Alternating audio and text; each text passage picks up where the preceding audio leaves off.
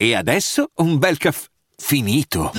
Perché rischiare di rimanere senza caffè quando puoi abbonarti a Caffè Borbone? Prezzi vantaggiosi, costi di spedizione inclusi, tante possibilità di personalizzazione e l'abbonamento lo sospendi quando vuoi. Decidi tu la frequenza, la qualità, scegli tra le cialde e capsule compatibili e crea il tuo mix di gusti e miscele. Mai più senza caffè con l'abbonamento Caffè Borbone. Tutte le info su caffèborbone.com. Have you heard of Instacart Business? It helps you take on Monday with office supplies, snacks, and last minute items delivered in as fast as one hour. And with access to over 1,200 retail brands, you can get your team's favorites, even their break room coffee. Get delivery that moves as fast as you do. Sign up for Instacart Business and for a limited time, get free delivery and 2% credit back for one year with a free Instacart Plus trial. Visit instacart.com slash business to redeem. Instacart Plus trial for new users while supplies last. Plan renews at $99 per year. $250 credit back minimum. Excludes alcohol. Terms apply. Have you heard of Instacart Business? It's a new way to stock up on supplies, fresh ingredients, and last minute items delivered in as fast as one hour. Whether you run an office, restaurant, or store, you can get what you need from over 1,200 retail brands with delivery that moves as fast as you do. Sign up for Instacart Business and for a limited time, get free delivery and 2% credit back for one year with a free Instacart Plus trial. Visit instacart.com slash business to redeem. Instacart Plus trial for new users while supplies last. Plan renews at $99 per year. $250 credit back minimum. Excludes alcohol. Terms apply. Benvenuti nel podcast di M&A International Consulting. Qui i risparmiatori medi si trasformano in investitori esperti.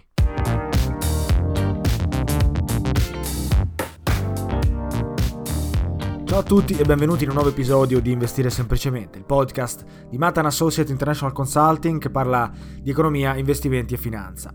Oggi riprendiamo il tema dello scorso episodio, cercando però di essere leggermente più tecnici, di andare a selezionare quelli che sono eh, gli indicatori che eh, ci fanno pensare di essere una bolla finanziaria, una bolla speculativa che sta per scoppiare anche se non si sa bene quando. Ora siamo a tutti gli effetti in una bolla dal punto di vista delle valutazioni aziendali. Questo è quello che ho suggerito nello scorso episodio. In realtà non solo l'azionario è una bolla, ma anche l'obbligazionario lo è, considerando i bassi tassi di interesse che eh, stiamo sperimentando e che in realtà abbiamo visto essere sempre più bassi dal post crisi finanziaria 2008 eh, fino ad adesso. Ora cerchiamo di capire con degli indicatori un po' più tecnici alcuni indicatori selezionati eh, che io ritengo essere importanti per valutare la, eh, eh, l'economia eh, in rispetto al mercato finanziario e quindi la valutazione del mercato azionario. Cerchiamo di capire quindi tecnicamente che cosa eh, significa avere un mercato azionario sopravvalutato, ma soprattutto guardiamo agli indicatori che ci fanno identificare questa sopravvalutazione. Quindi rimanete sintonizzati perché eh, c'è tanta carne al fuoco, c'è tanto da dire e eh, alla fine tireremo un po' le conclusioni facendo un riassunto di che, eh, quelli che sono i rischi. Ne abbiamo anche eh, già parlato in realtà la volta scorsa, oggi trattiamo di altri argomenti, quindi rimanete sintonizzati per capire cosa potrebbe succedere nel 2021 cosa potrebbe accadere ai vostri investimenti, al vostro portafoglio e ai mercati finanziari in questo, in questo anno sicuramente pregno e pieno di incertezza. Iniziamo con il primo indicatore, il cosiddetto Buffett Indicator, ovviamente un indicatore che è stato costruito su quelle che sono state le dichiarazioni di Warren Buffett durante la sua storia.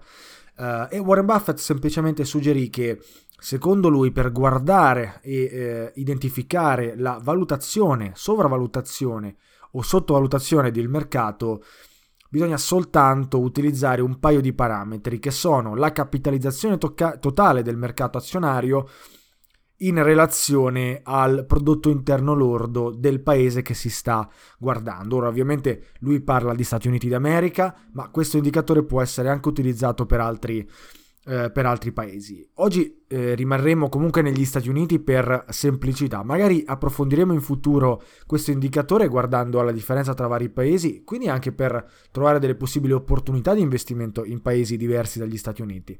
Però guardando all'indicatore legato agli Stati Uniti e guardando al ratio che si crea, quindi al rapporto che si crea tra eh, appunto l'indice di capitalizzazione totale e il GDP, il PIL degli Stati Uniti, il rapporto è di un totale di 188.9%. Questo rapporto è stato preso guardando alla capitalizzazione del Wilshire Total Market Index, fratto diviso in rapporto a il GDP degli Stati Uniti. Questo 188.9% è un numero, una percentuale che ci indica la valutazione del mercato in relazione al PIL. E guardando a quelli che sono delle misure, ovviamente arbitrarie, che sono anche soggette a dibattito, però tendenzialmente guardando al passato, ehm, un mercato che ha questo numero, il rapporto inferiore al 73%, può essere considerato nettamente sottovalutato. Un mercato che invece ha un rapporto superiore al 136%, fondamentalmente è un mercato che è molto sopravvalutato e quindi pericoloso. Ora, 188.9% è un numero che ovviamente eh, indica una sopravvalutazione netta, significativa del mercato ed è ovvio che questo è legato anche alla decrescita del PIL che c'è stata dal, uh, da marzo 2020 quando poi appunto il lockdown ha chiuso, ha fatto chiudere i battenti di moltissime aziende, ovviamente riducendone la produttività.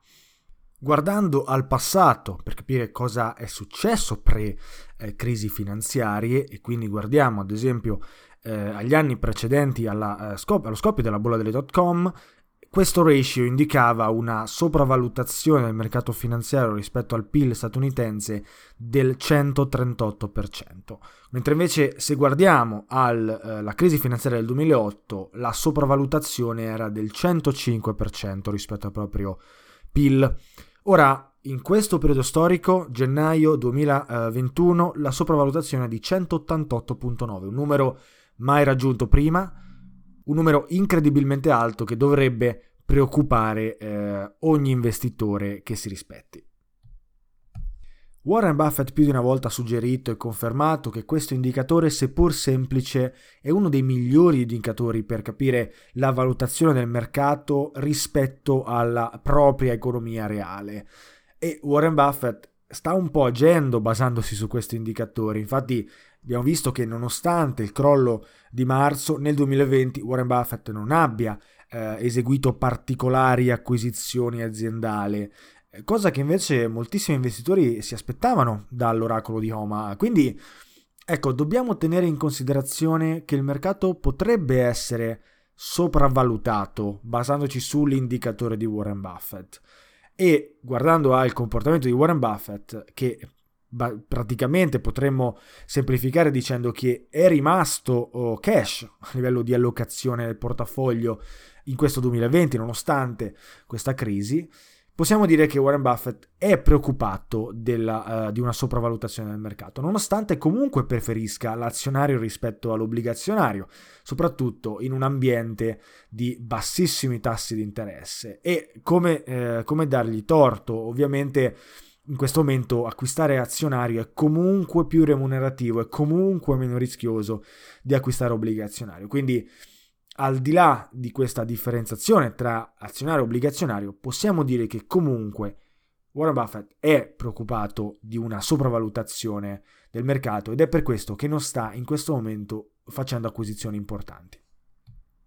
Un altro indicatore molto oh, importante e famoso utilizzato dagli investitori per analizzare la valutazione del mercato è il Tobin Q Indicator, che rappresenta il totale del prezzo del mercato, potremmo dire la, capi- la capitalizzazione totale del mercato in rapporto a quello che è il costo degli asset di tutte le aziende all'interno del mercato di riferimento. Ora, per semplificare, eh, quello che ci suggerisce l'indicatore di Tobin è che eh, dovremmo valutare il prezzo, la capitalizzazione di un'azienda o del mercato basandosi sulla capitalizzazione degli asset che servirebbero per rimpiazzare queste aziende nel mercato dovessimo ricominciarle da zero. L'ho semplificata un po', ma non voglio complicarla troppo questa parte. In un mercato totalmente bilanciato, la capitalizzazione totale del mercato e il prezzo degli asset per rimpiazzare le aziende eh, nel mercato eh, è uguale a 1 e quindi a quel punto non ci dovrebbe essere né, valu- né sopravvalutazione né sottovalutazione. Ora, come possiamo immaginare, è molto utopico che l'indicatore riporti esattamente 1. Un numero che diverge ampiamente da 1 potrebbe suggerire una eh, sopravvalutazione molto importante o una sottovalutazione ben definita. In questo caso, a gennaio 2021 il rapporto è di 2.64. Questo significa che la capitalizzazione di mercato è circa di due volte e mezzo superiore al prezzo degli asset che servirebbero per rimpiazzare le aziende al suo interno.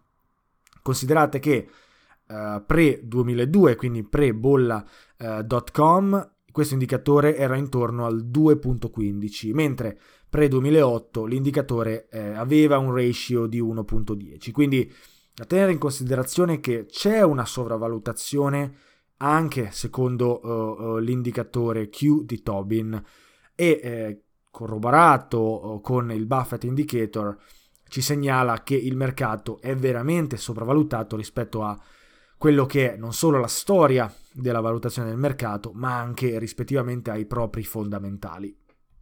Il terzo indicatore che vi propongo è lo Schiller PE Ratio, indicatore creato dal noto Schiller, economista a Yale e uh, autore di Euforia Irrazionale, libro tra l'altro che non solo consiglio ma che è anche disponibile nella nostra lista libri che potete trovare semplicemente in descrizione. Potete trovare questo indicatore anche chiamato in, uh, in un paio di modi diversi, quindi ve li eh, nomino così eh, da non rimanere eh, confusi.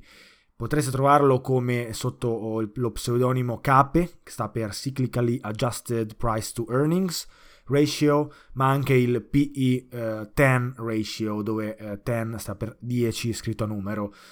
È esattamente lo stesso indicatore, ha semplicemente numeri diversi, ma segnalano esattamente la stessa cosa.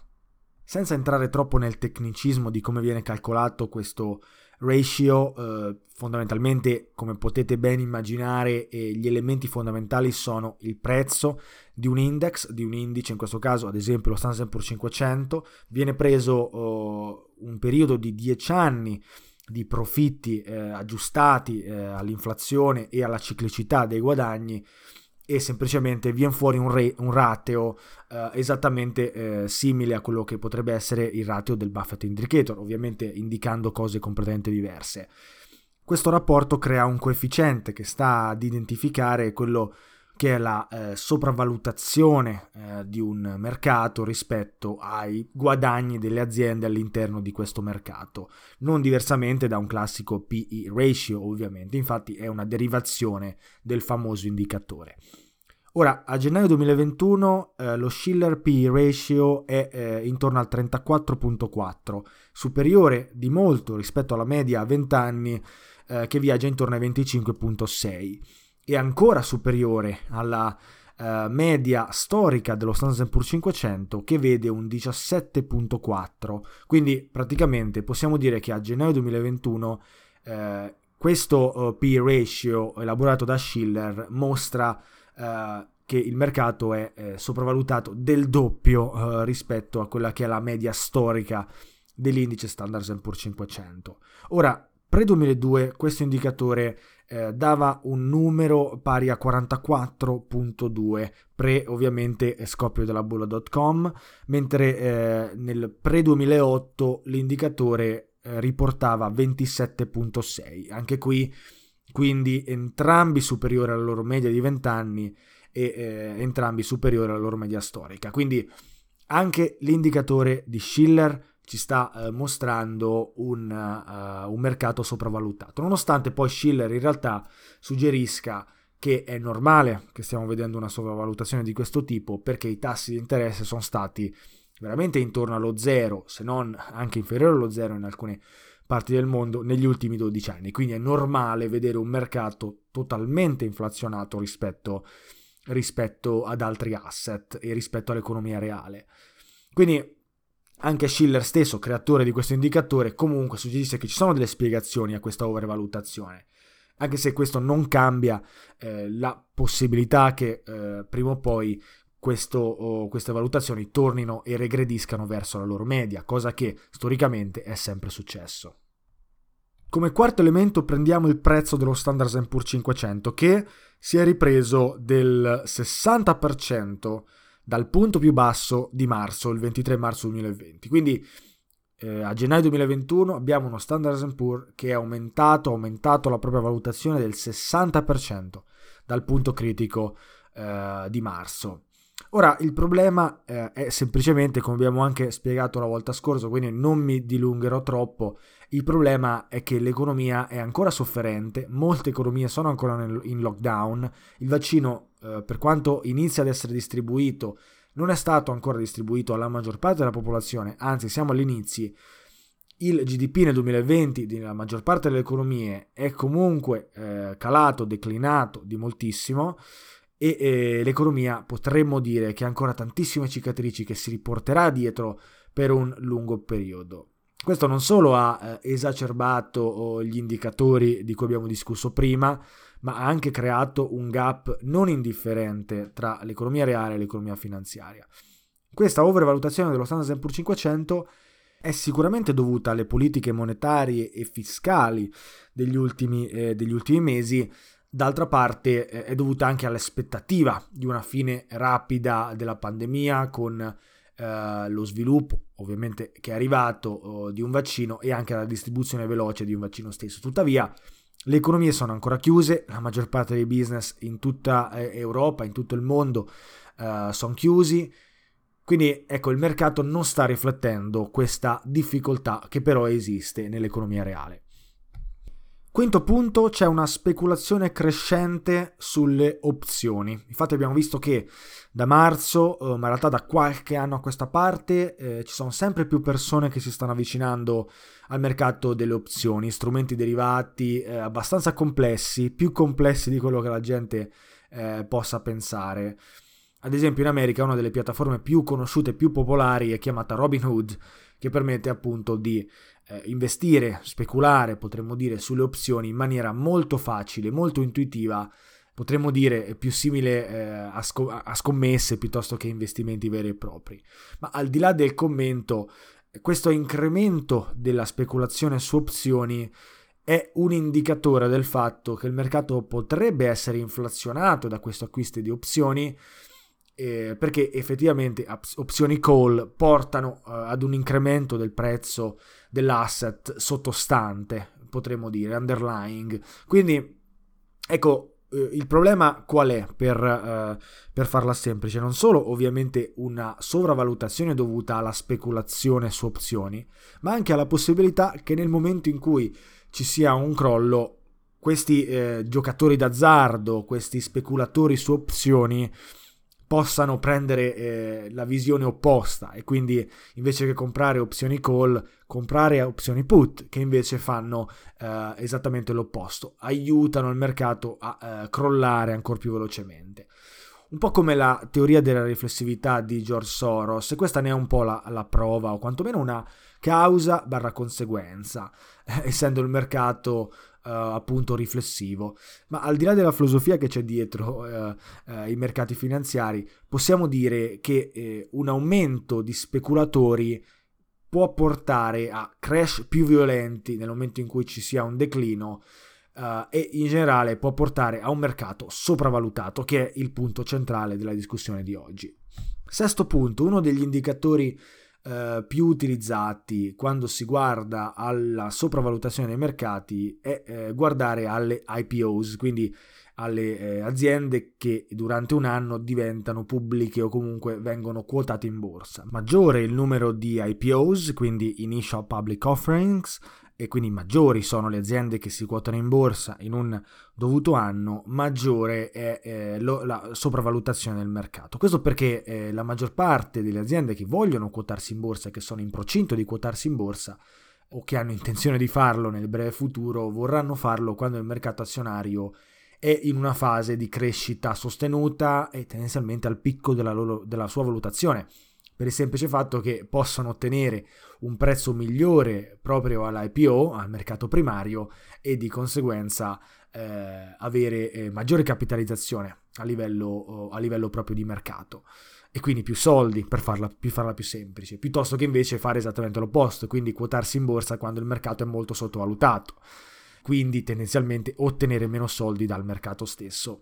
Quindi guardando a questi numeri, eh, nel 2020 ci sono state 480 IPOs, un numero ancora maggiore rispetto agli anni 2000, pre ovviamente scoppio della bolla eh, .com quando appunto il numero era di 406 IPOs. Quindi siamo comunque a cifre molto alte, ma addirittura nel 2020 abbiamo avuto IPOs eh, superiori al eh, numero record di IPOs nel 2000.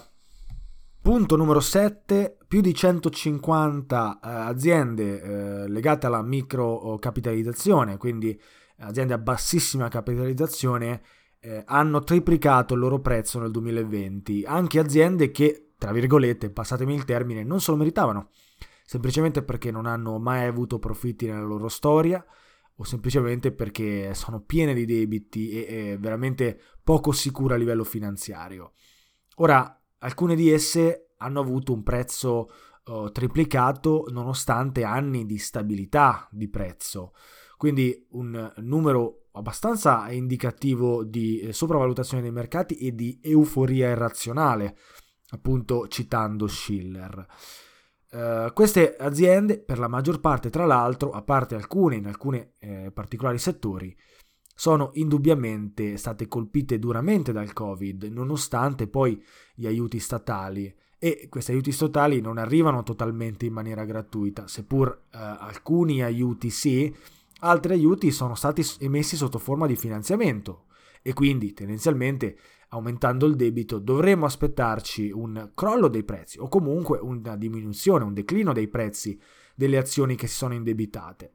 Per alcune di queste aziende eh, le proprie azioni eh, hanno invece triplicato il loro valore, quindi possiamo vedere che non c'è una correlazione sana tra eh, appunto fondamentali e eh, valutazione di mercato. Sicuramente abbastanza eh, interessante eh, analizzare questi fattori. L'ultimo punto che voglio citare, poi credo che possiamo lasciarci sperando con una nota più positiva, c'è ostilità nei confronti eh, di chi appunto suggerisce che ci potrebbe essere un mercato orso o un eh, crollo o tendenzialmente un declino del mercato azionario. Non c'è ostilità vera e propria come magari esisteva nel, nel mercato pre-bolla.com o pre-crisi finanziaria, però possiamo vedere che ci sono tantissime persone che eh, commettono gli stessi identici errori che venivano commessi in cicli passati pre-scoppio eh, della bolla, pensando che siamo in una fase completamente nuova di cambio della finanza dove il mercato non crollerà più perché sia tutto sotto controllo. Questo pensiero totalmente malsano, basato su una serie di bias che magari oggi non abbiamo il tempo di, uh, di sottolineare e di uh, spiegare, ecco, sono esattamente gli stessi in ogni ciclo. Quindi eh, pre-crisi eh, finanziaria si pensava che il mercato immobiliare continuasse a crescere senza fermi, senza stop e poi infine è crollato.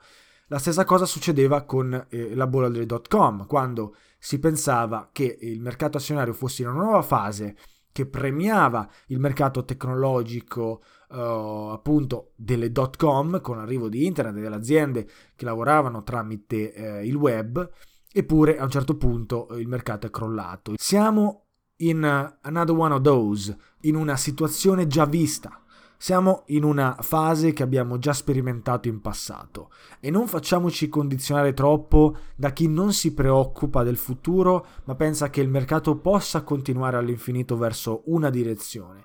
Storicamente possiamo dire che nel 100% dei casi il mercato è crollato regredendo verso la sua media.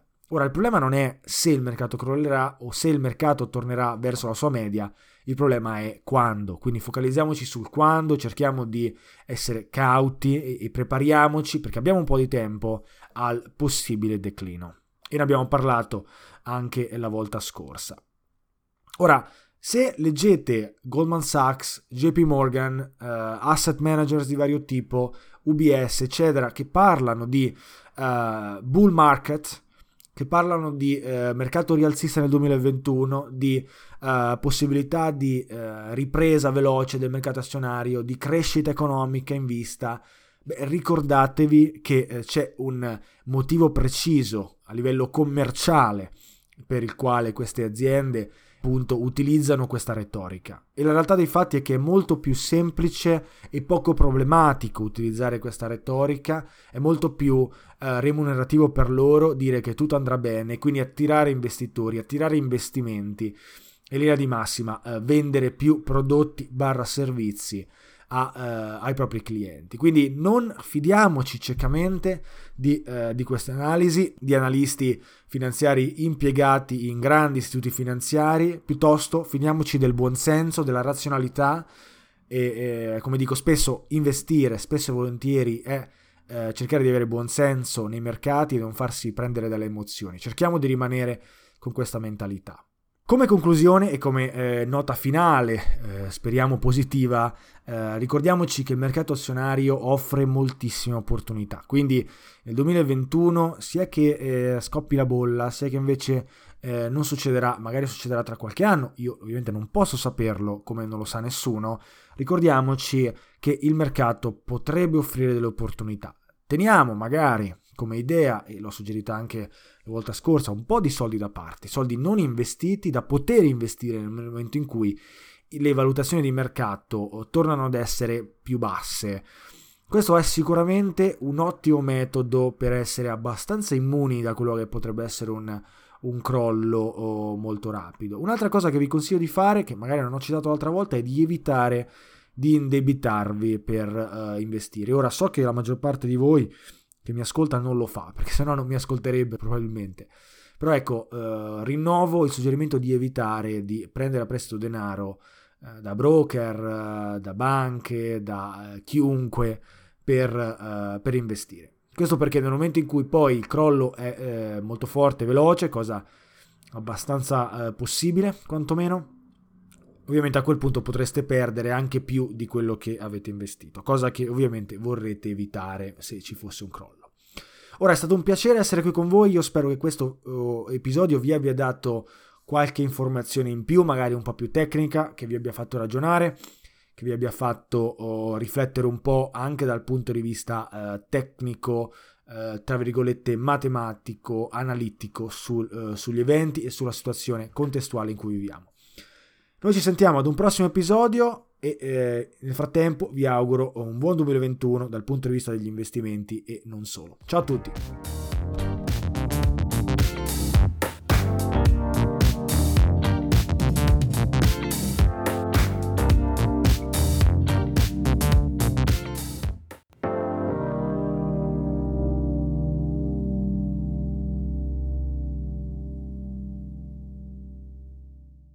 Have you heard of Instacart Business?